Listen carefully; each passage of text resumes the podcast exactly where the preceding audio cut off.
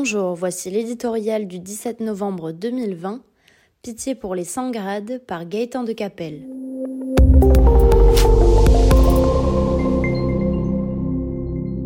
Il faut des nerfs à toute épreuve pour être commerçant dans la France du Covid et un sens aigu du sacrifice. Contrairement à tous les autres Français, fermement invités à travailler, certes de préférence de chez eux, pendant le confinement, eux sont sommés de baisser le rideau au nom de l'urgence sanitaire. Malgré toutes les précautions, fréquenter leur magasin, leur assure-t-on, ferait courir un trop grand danger à leurs clients. Et comme on peut survivre sans acheter un bouquet de fleurs ou une paire de chaussures, la grande troupe des non-essentiels est priée de prendre son mal en patience.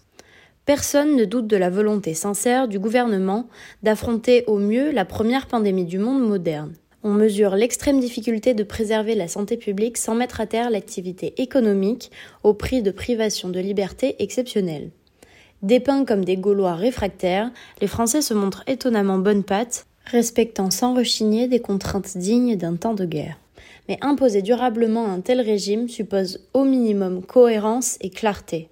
Où sont-elles lorsque le Premier ministre décrit une situation sanitaire gravissime et que son ministre de la Santé constate le même jour qu'elle s'améliore? Lorsque le même chef du gouvernement et le ministre de l'économie se contredisent sur la date de réouverture des magasins Lorsque des circulaires administratives régissent dans le moindre détail, sans logique apparente, les rayons autorisés et les autres ce qui peut apparaître comme des péripéties inhérentes à notre génie bureaucratique prend un tout autre sens dans l'existence d'un commerçant. Pour nombre de ces 100 grades privés de perspective, même aidés par l'État, fermer boutique met en péril l'investissement de toute une vie. La grogne qui monte dans leurs rangs témoigne de leur angoisse face à l'inconnu, mais aussi de leur colère face à un profond sentiment d'injustice.